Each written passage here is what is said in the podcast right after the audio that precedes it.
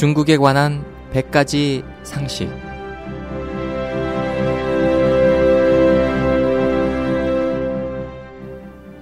여러분 안녕하십니까? 중국에 관한 100가지 상식 홍승일입니다. 마오쩌둥은 계급투쟁에 열중했습니다. 그 목적은 자신의 각종 잘못과 그로 인해 파생될 나쁜 결과들을 계급의 적의 파괴로 돌리기 위한 것입니다. 이 방법이 효과적인데 착안한 마오쩌둥은 이런 결론에 도달했습니다. 계급투쟁은 하기만 하면 효과가 있다.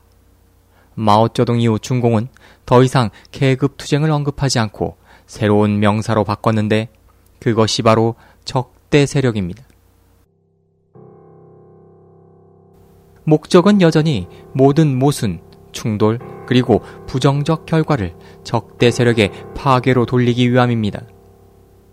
예를 들어 국내의 일부 모순에 대해서 툭하면 외국 세력이 개입했다고 억지를 부립니다.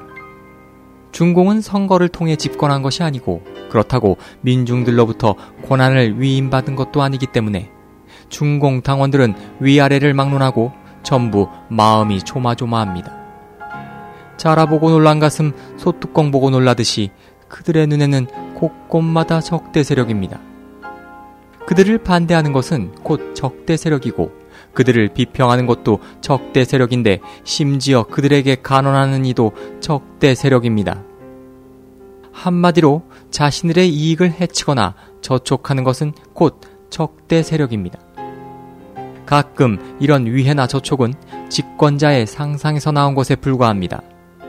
곳곳에 포진해 있는 적대세력은 외국인일 수도 있고 또 중국 동포일 수도 있는데 중공은 이를 통칭해서 국내외 적대세력이라고 부릅니다.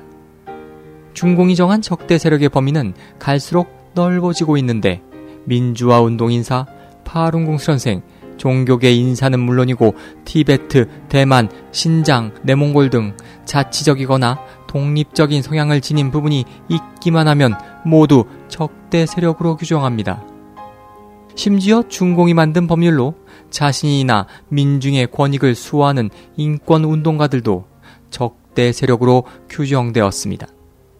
이상에서 볼 수 있다시피 중공은 갈수록 더 많은 민중들을 적으로 삼고 세계 조류를 적으로 삼고 있습니다.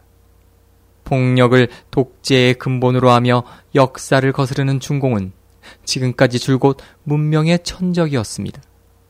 중공 자신이야말로 전체 중국 인민의 적대세력이자 전 인류의 적대세력입니다.